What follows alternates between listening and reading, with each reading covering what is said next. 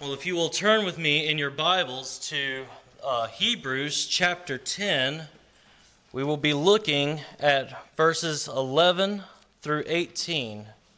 Hebrews chapter 10, 11 through 18. And before we do anything as important as read the holy word of God, let us ask for his blessing upon it. Gracious Father, and author of this inspired word, we ask that you would once again open our ears to hear it. We ask, Lord, that in this time you would hide me behind the cross, fill me with your Holy Spirit, and put the gospel upon my lips. Move and govern my tongue to speak the truth. Help us, Lord Help me as I preach on a subject that even I myself sometimes just do not fully understand. Help me as we try to unravel the depth of your atoning grace and to the power of your redemption. And God, we will never be able to fully do that. Yet I ask in this short time that you would give me clarity, that you would give me fluency and fervency that you would also mortify any spirit of pride that the evil one would send to me. For though I am just here to be the messenger, to give your word, to proclaim it as you have called me to do, let not my own pride exalt me, but may you be exalted. May you be lifted on high. May everyone see Jesus this morning through this passage of Scripture. We ask this in Jesus' most holy name. Amen. Amen. Hebrews chapter 10, 11 through 18, and the Word of God reads And every priest stands daily at his service, offering repeatedly the same sacrifices which can never take away sins. But when Christ had offered for all time a single sacrifice for sins. He sat down at the right hand of God, waiting from that time until his enemies should be made a footstool for his feet. For by a single offering he has perfected for all time those who are being sanctified. And the Holy Spirit also bears witness to us. For after saying, this is the covenant that I will make with them. After those days, declares the Lord, I will put my law on their hearts and write them on their minds. Then he adds, I will remember their sins and their lawless deeds no more. Where there is forgiveness of these, there is no longer any offering for sin. Grass withers and the flower fades, but God's word does indeed endure forever.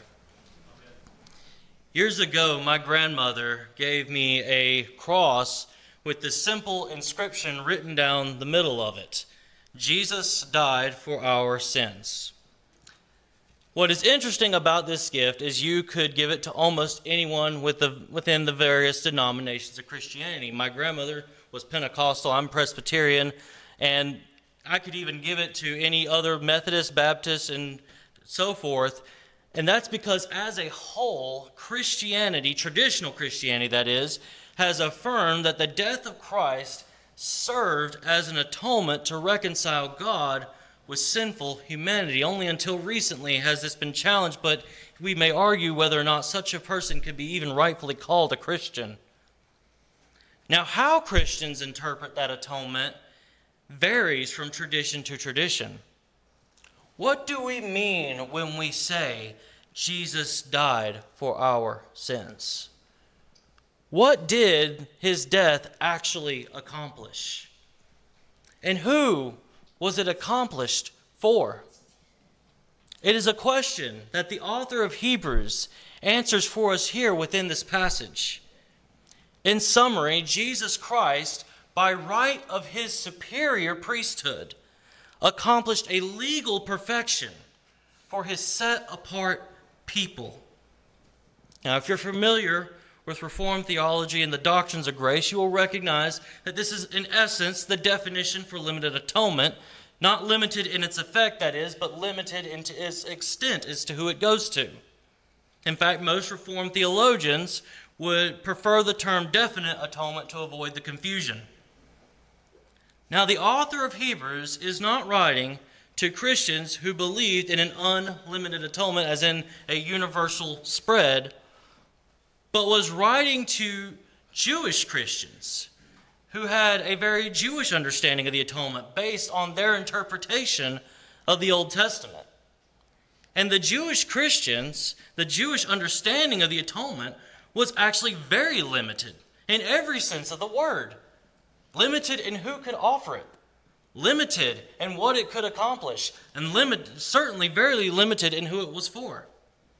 In order for us to understand just how revolutionary it was to say that Jesus Christ offers an atonement for sinners, we must place ourselves here in the shoes of these Jewish Christians who didn't even really understand, perhaps, why exactly Jesus had to die.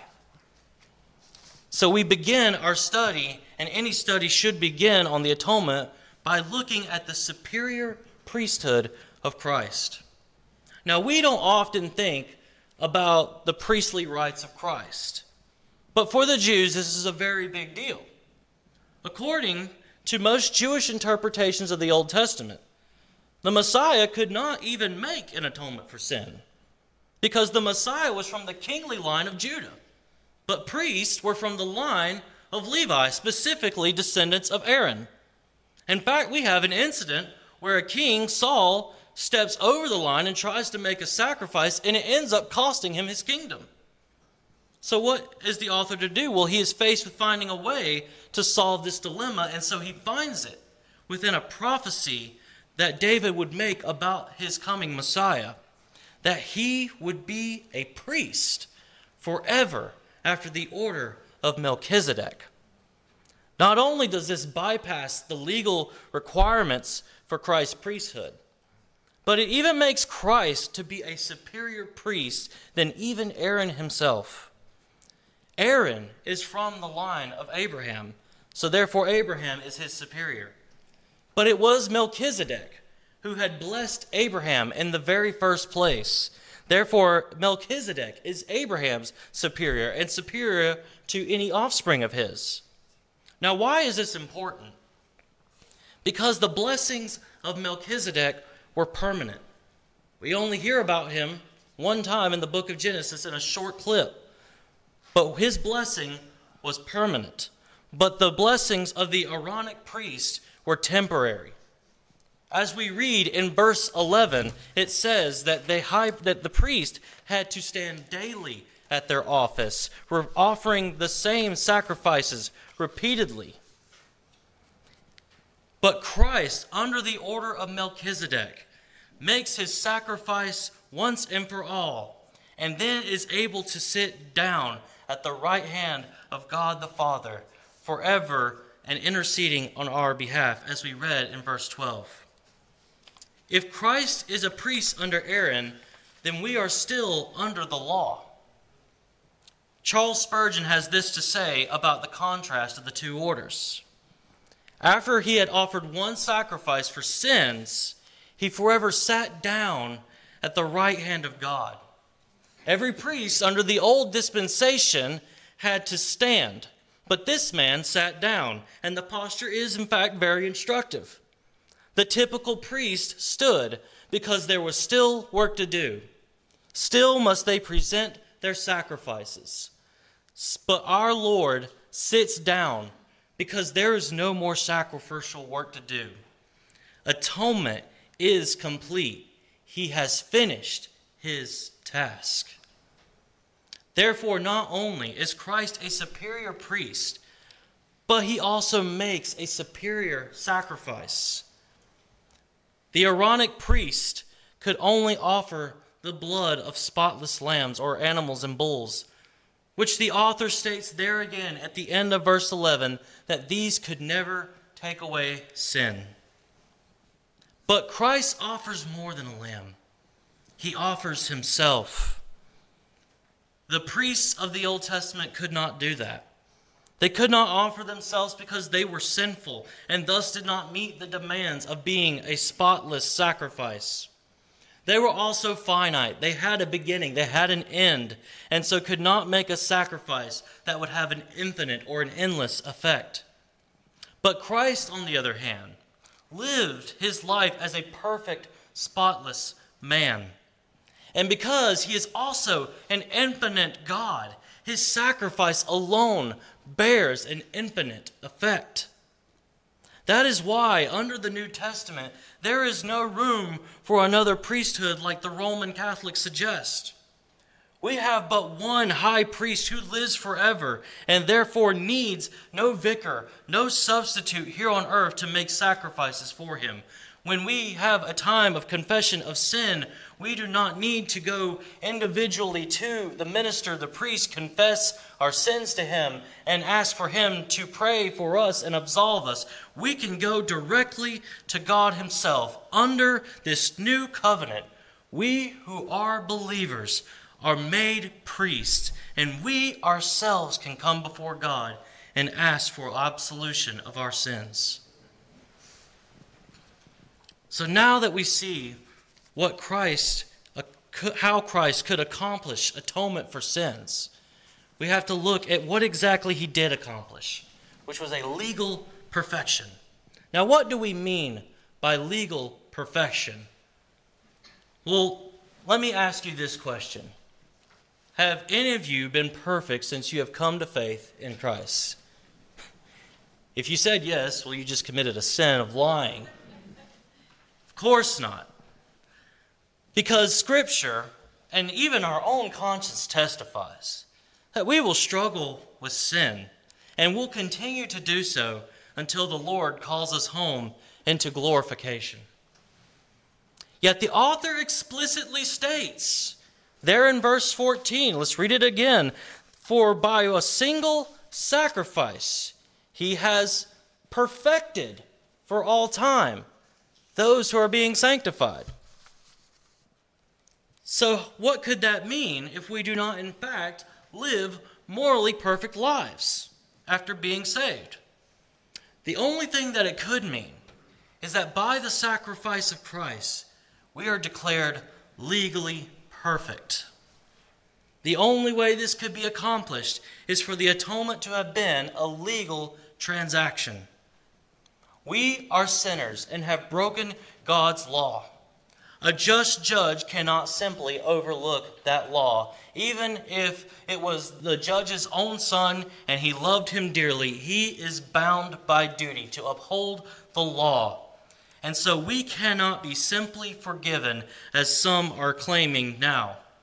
But God is just and requires that a penalty must be paid, justice must be served. He is completely justice and completely grace. Not one is higher than the other, but both are viewed in the same category.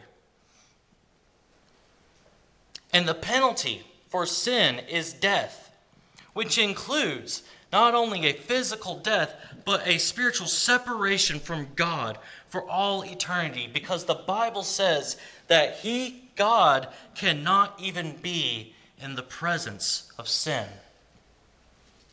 Now, Christ is God the Son. But in order to save man, he had to take on man's flesh, man's nature.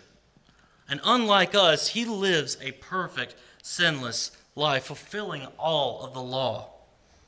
And at the cross, he is presented as the ultimate sacrifice, the perfect for the imperfect. At the cross, Christ pays for sin both physically and spiritually. I used to be a fan of the movie Passion of the Christ. Don't tell Andy because I know he doesn't like that movie. But I, again, I used to be a fan of that movie because I believe that by seeing the physical suffering of Christ, I would develop a deeper appreciation of what he did. Now, I'm not saying that what Christ suffered physically was any small feat. What he did and endured is rightfully regarded as one of the cruelest forms of execution. But many of his disciples will face a very similar form of execution. Many of them will be crucified. Yet before they face it, we find them rejoicing and praising God that they get to die in a like manner as their Savior. Yet before Christ has his execution, we are seeing him having a moment of crisis where he is weeping to the point of sweating drops of blood. He is pleading with the Father to find another way, begging him to take away the cup that is before him. Why? Because that cup was filled with God's holy wrath of sinners. The most painful moment that Christ endured in his passion was not the scourging of the nine tails, the betrayal of his friends, or even the piercing of nails and the thorns. It was the moment when he who knew no sin became sin for us. And in his marvelous mystery that I cannot understand, his own father could not even bear to look at him at the moment. And that is why, in the climax of his agony, Christ cries out, My God, my God, why have you forsaken me? Because he had indeed been forsaken on behalf of his people. You who are believers, especially, know just how awful the weight of guilt feels. You know just how terrible the thought of judgment seems. Now imagine having all the guilt, all the judgment of every Christian to ever live, millions to probably billions of people, placed upon your shoulders, and then having to stand before God. That is the penalty that Jesus Christ paid. John Calvin, in his explanation of the Apostles' Creed, says that this is what we mean when we say Christ descended into hell. He writes If Christ had died only a bodily death, it would have been ineffectual. No, it was expedient at the same time for him to undergo the severity of God's vengeance, to appease his wrath and satisfy his just judgment, in order that we might know not only that Christ's body was given as the price of our redemption, but that he paid a greater and more excellent price in suffering in his soul the terrible torments of a condemned and forsaken man. At the cross, the sinful record of all believers is placed upon Christ. And when he calls to them, calls them to himself, he applies to them his sinless record. Think about that for a moment. I had someone ask me recently at work what it will look like when we stand before God in judgment. And I answered that at the great white throne there will be many books that are opened. And the most important and central book will be the Lamb's book of life. And every name that is written will not have a sinful record shown, but the sinless record of Christ will show in its place. Verse 17 testifies that their lawless deeds will be remembered no more.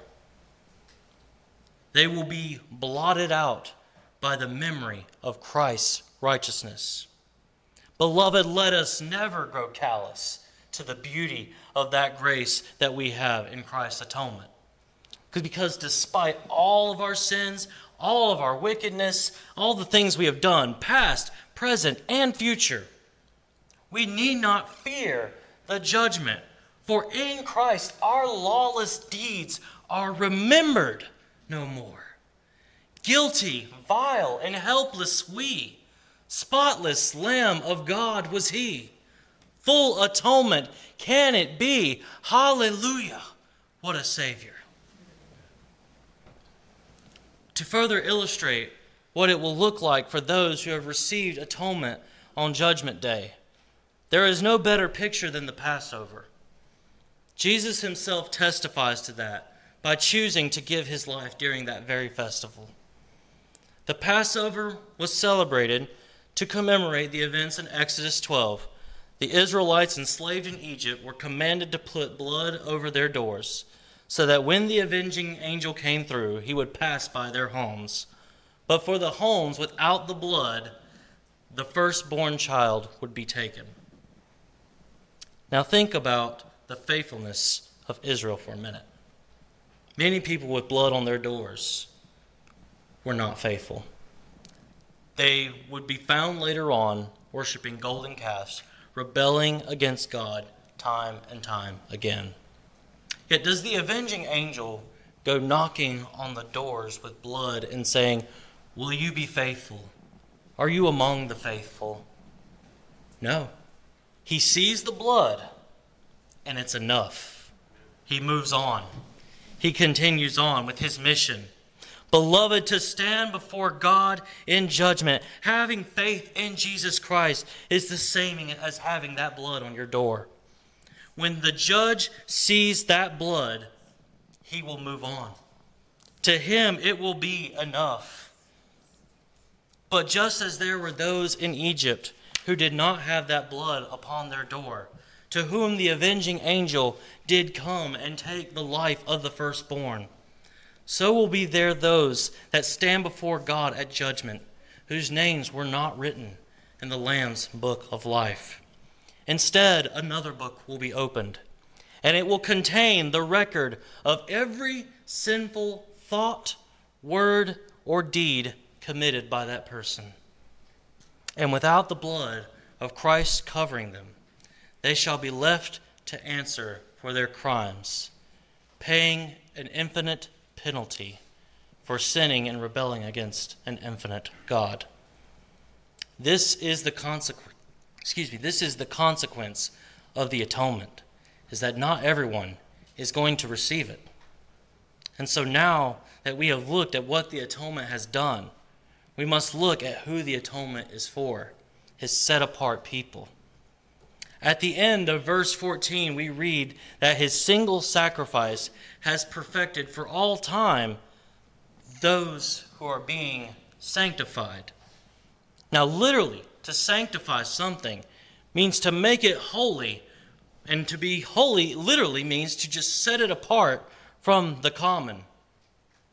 If we truly believe that Christ's sacrifice has legally perfected those who it atones, then we must say that this only applies to a certain group of people. Otherwise, if this was done for everyone. If everyone is declared legally perfect, that can only mean one of two things. Either one, everyone is saved as universalists believe, or perhaps a worse situation is that there are people in hell who have been declared legally perfect. In that case, God would have been guilty of double jeopardy, charging a penalty twice. And verse 18 makes it very clear that God would indeed consider that a great act of injustice. For where there is forgiveness of these, there is no longer any offering for sin. Nothing more needs to be paid.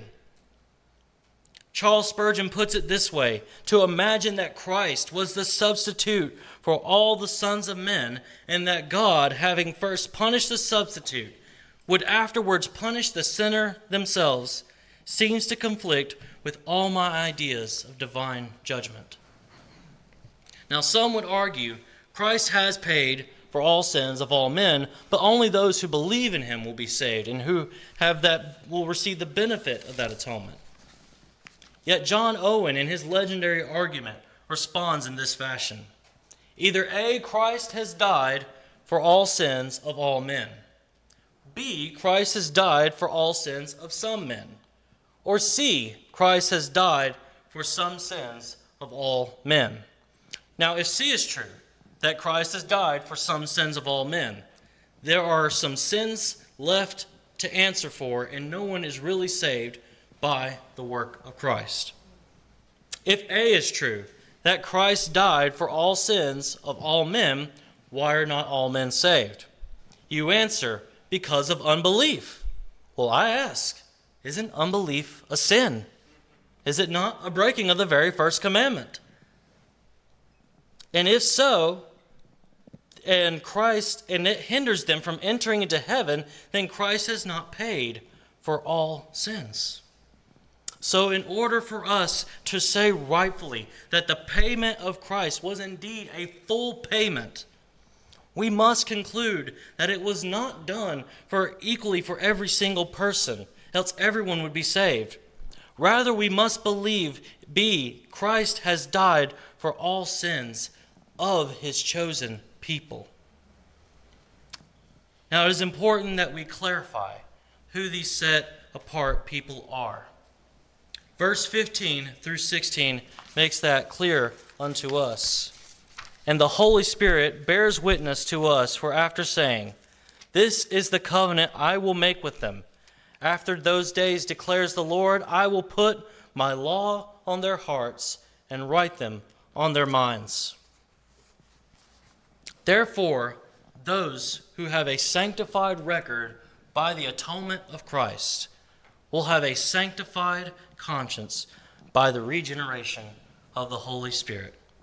In other words, only those who are born who are born again believers who manifest themselves as such by resting in the grace of God alone and repenting of their sinful ways and mortifying their sin are the ones who are rightfully considered atone. The Westminster Shorter Catechism states, We are made partakers of the redemption purchased by Christ by the effectual application of it to us by his Holy Spirit. The Spirit applies to us redemption purchased by Christ by working faith in us and thereby uniting us to Christ in our effectual calling. To say that Christ has died for his elect is the same as saying that he has died for believers. He does not believe, he who does not believe in the name of Christ should not have any hope for salvation until he comes to the foot of the cross begging for mercy. Likewise, he who shows himself to be a believer should in no wise doubt whether or not he could somehow sin outside the atonement but have a certainty, unlike never before, that his sins are paid for. Before I even came to accept this doctrine of the atonement, I struggled daily with a fear of somehow losing my salvation. Will I sin so much today or even in 20 years or so? Yet now I see that a single sacrifice has perfected for all time my record. On the day of my judgment, I can rest confidently knowing that it is the record of Christ that shall be read in my place. All sins, past, present, and future, will have been expunged by the blood of the Lamb who takes away the sins of the world. Now, how can I sit there and just say that He is the Lamb who takes away the sins of the world while also saying that He only takes away the sins of his people alone. How can both be true at the same time? Well, the answer lies within how the biblical authors define the world world, in fact, specifically how the Jews defined it. Recall when I said that the Jews' belief in atonement was limited in every way, including its extent. That's because the Jews believed that atonement could be only made for the physical nation of Israel. Think about the priests of the Old Testament. They did not make sacrifices for the Canaanites, the Amorites, the Assyrians, the Egyptians, Romans, barbarians, no matter who they were, all atonement was for the physical people of Israel. And even if the Messiah was going to come and save, he was only going to come and save the Jews. Perhaps he was going to convert some Gentiles to Judaism in the process, but they would have had to become Jews and under the law nonetheless. So when Christ declared that he was indeed coming to save the world, they were indeed shocked. Not because they believed he was saying he was coming to save everyone, but they knew what he was saying that he has come to save people from everywhere, Jew and Gentile alike. John, in the book of Revelation, gives us an understanding of what we mean by the world, that God will have a multitude, innumerable to count, from every tribe, tongue, and nation. Again, this is a big deal for them, not just of racial significance, but of moral significance. I mean, the Jews were people who had grew up under the law. They were refined, morally superior to every other nation. Just read some history of what's going on during these times, and you will see just how God's people, the Jews, were just in every sense of the word morally superior. And yet, God is declaring to have elected Gentiles who have a reputation for being vile, ruthless pagans who lived in unbridled sexual immorality, who lived in gross idolatry. And yes, he is saying, I have elected some from among them. In fact, a multitude that no one can count. And I have procured an atonement for them. Christ is declaring he has come to atone and call out the, uh, from among the liberal Samaritan half breeds who only accepted portions of Scripture. He is coming to call out the tyrannical Romans who was oppressing his people with unjust taxes. He was coming to call out perverted Greeks who lived each day just in complete foolishness and just debauchery. And yes, he even calls out the savage barbarians, many of whom are our actual ancestors, who were just violent and cavemen and brutes in every sense of the word.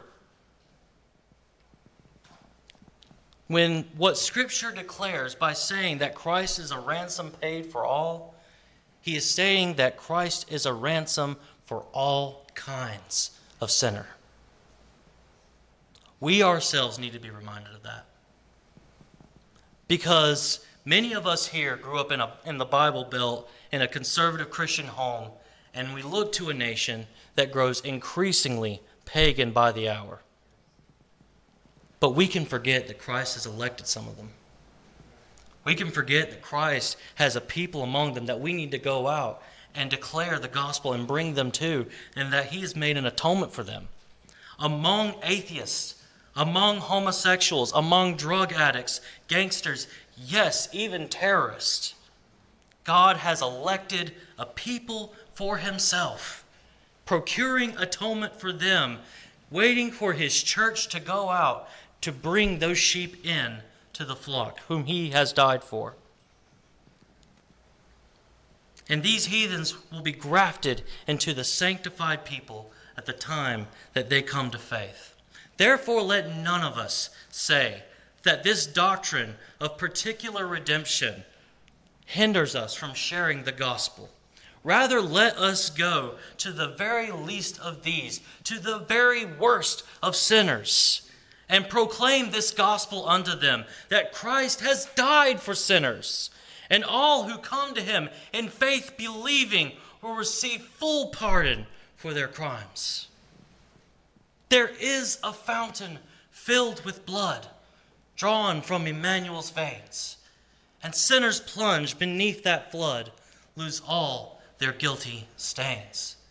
The dying thief rejoiced to see that fountain in his day, and there may I, though vile as he, wash all my sins away.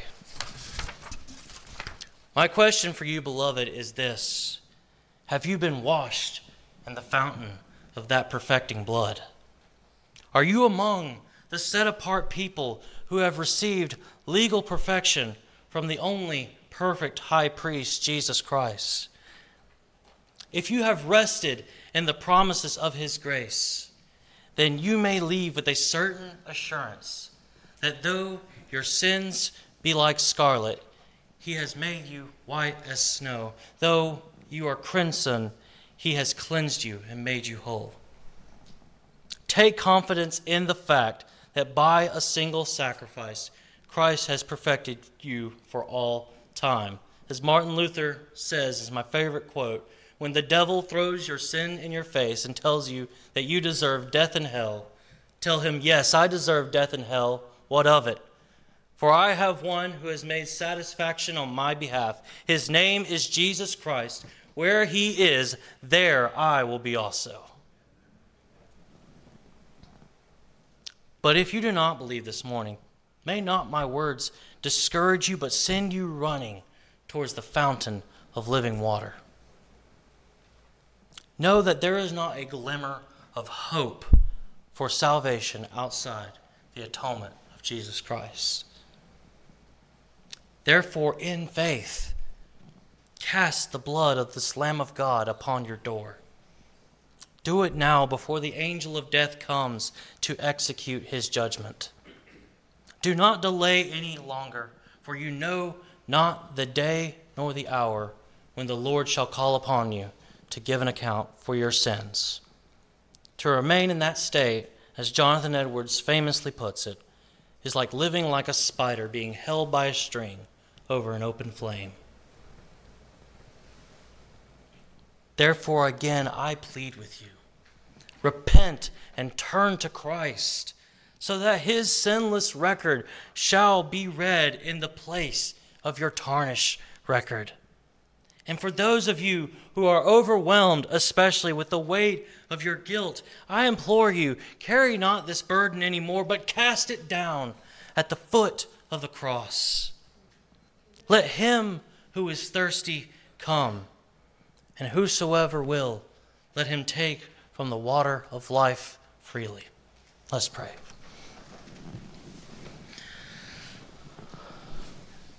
Blessed Lord Jesus Christ this marvelous mystery of your redemption. How can we understand it? How can we begin to even really know what you have fully done, but at the same time, how can we even understand why you did it? Why did my sovereign bleed and Savior die for such a worm as I? Why, what is man, O Lord, that you are mindful of him?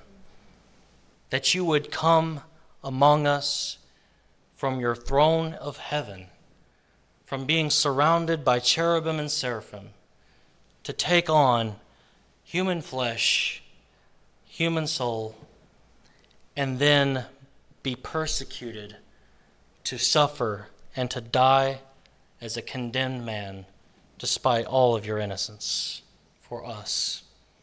Father, I pray that everyone in this room will be quickened by those words. That for every believer, myself included, that you would nourish me by that statement, that you have died for our sins.